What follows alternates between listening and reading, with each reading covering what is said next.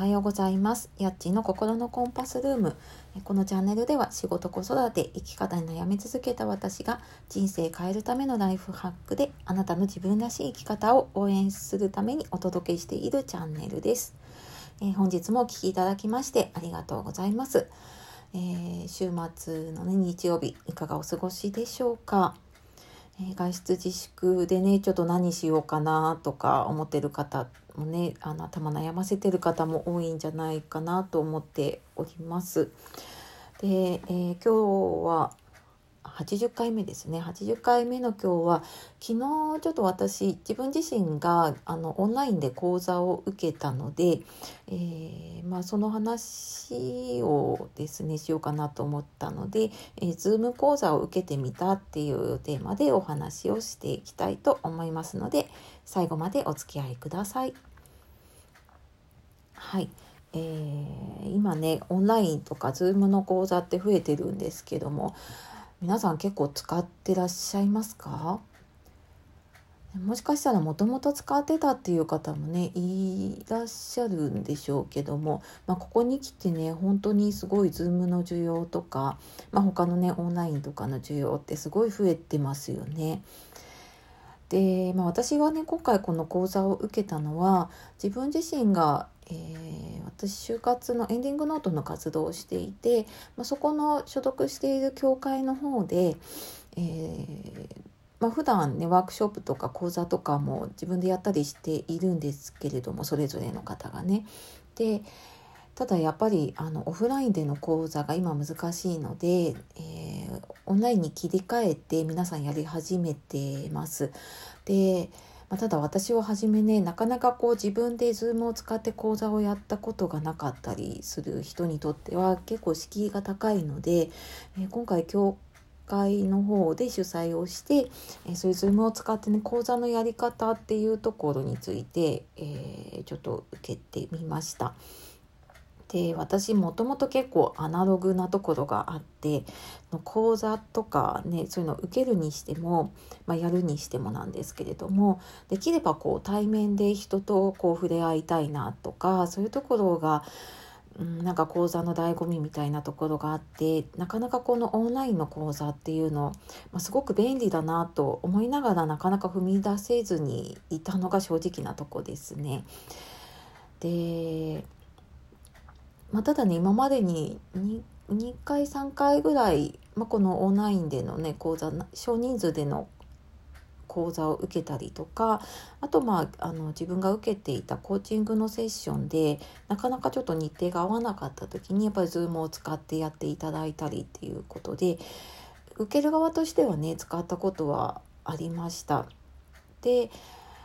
まあじゃああの受けるのは受けられるんだけれどもじゃあ自分がやる側になるってなるとね、えー、きっといろんな準備だったりとか設定設定というかねあのやり方が必要になるなと思って、えー、今回ねいろいろ受けてきました。でまあそもそもねその自分が主催するには Zoom っていうオンラインにね慣れないと、まあ、もちろん自分でやるというかね会議室を建てることもできないので、まあ、まずねちょっとそれ慣れなきゃと思って私もうんまあ、なんとなくちょっと踏み出せずにいたんですけれども、まあ、ちょっと受けてみて一歩進んでみようかなと思って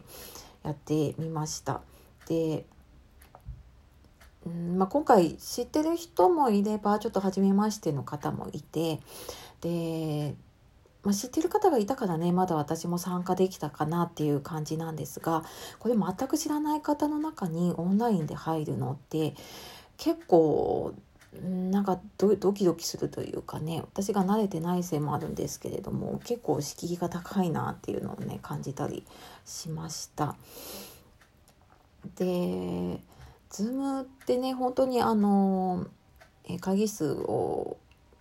開開くというかね作ってしまえばあとまあ URL とかね、えーと、ID パスワードが分かれば、えー、もうボタン1個で入れてしまうので、まあ、本当に気軽ではあるんですよね。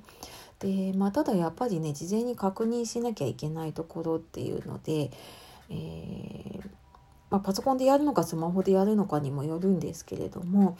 まあ、そのパソコンだとね、えー、私は家のノートパソコンはカメラもマイクもついていたのでそのままできたんですけれども、えー、ちょっと前に会社のパソコンを見た時にちょっと古いノートパソコンだったのでやっぱりカメラがついていなくってああじゃあこれやるんだったらカメラが必要だねっていう風になったりとかなんか今までそういうのを全然考えていなかったのでなんかねそういう自分のパソコンの環境というかね、まあ、そういうのも必要だったりするなっていうのを思いました。まあ、その点ね多分スマホだとあの Zoom のアプリさえ入れてしまえば簡単にできてしまうんですよね。なので、まあ、本当場所を選ばないでねできるなっていうのは思います。でただねあの実際やっぱりうん、Zoom とかですごい発信をされていたりとか今会議とかね増えている中で、えー、マイクとかがねやっぱり売り切れになっているんですよね。まあ、それだけやっぱりねオンラインすごく広がってるんでしょうけれども。あの昨日もちょっと何人かでその Zoom で講座を受けていて、まあ、それぞれでねえー、ちょっと発言をした時に、ま、声がすごい聞き取りやすい方とあのボリューム最大にしてもちょっと聞き取りにくい方といたりしたので、まあ、その辺の環境ってね事前に、まあ、Zoom は事前にテストができたりとかするので、まあ、そういうのをねやっておくっていうのもすごく、えー、自分自身にとってもそうだし、まあ、他の参加する方にとってもね大事だなっていうふうに感じました。であとまあ事前にというところで言うと、えー、Zoom って自分のこうバック後ろの背景が映るんですよね。で私これどこでやろうかなと思ってで昨日土曜日だったのでちょうど家族もみんないてっていう時に、えー、一人でこうやりながら喋れてしかもなんかこう周りがざわざわしないところってなるとやっぱり部屋が限られてしまうので私は子供部屋を借りてしまったんですけどもただまあそんなこうもう後ろ映っても大丈夫な背景とかがないので本当にえっとカーテンを背中にして、えー、背景何もないようなところでやったんですが、まあ、そういうねあのズームとかをねやれる場所っていうのも結構必要になるなって改めて思いましたね。でまあそうだなメリットで言うとねやっぱりその気軽に参加ができるってね時間とか場所も選ばないで気軽に参加ができるっていうのとあとは、えー、と以前スカイプ使ったことあるんですけれどもスカイプよりも通信も安定しているし事前に ID とかねそういう登録とかも登録とか交換が必要がないので、えー、やっぱりあのすごい使いやすいんですよね。であとそういう講座やったりとかするにしても画面を共有したりとかチャットの機能とかもついているので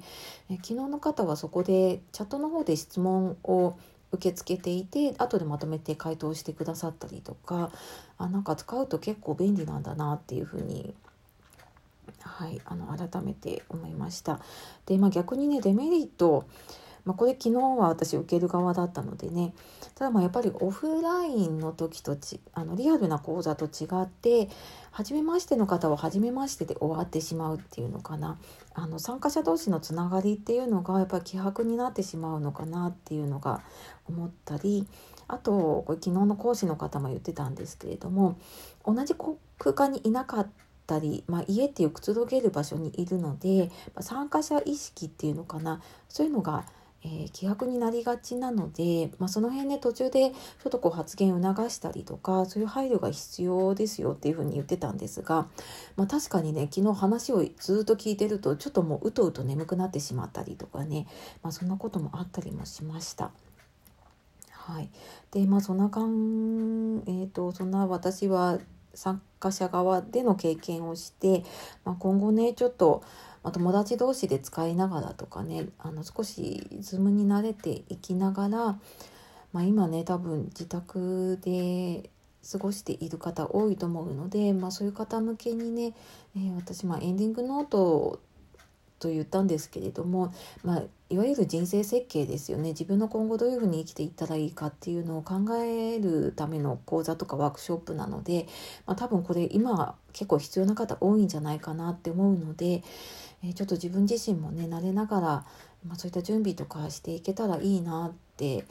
いうふうになんかしばらくそこから頭離れてたんですけどもえー、ちょっと考え方とかね、えー、シフトしながらこの変化にね、えー、自分自身もちょっとついていかなきゃなっていうふうに改めて思いました。えー、 Zoom ね使ったことない方、えー、少しでもちょっと参考になれば嬉しいなと思います。はい。というわけで、えー、今日はですね、 Zoom 講座受けてみたっていうお話をさせていただきました。え最後までお聴きいただきましてありがとうございます。今日も皆様素敵な一日をお過ごしください。お仕事終わりの方、今日も一日お疲れ様でした。やっちーの心のコンパスルームでした。さようなら。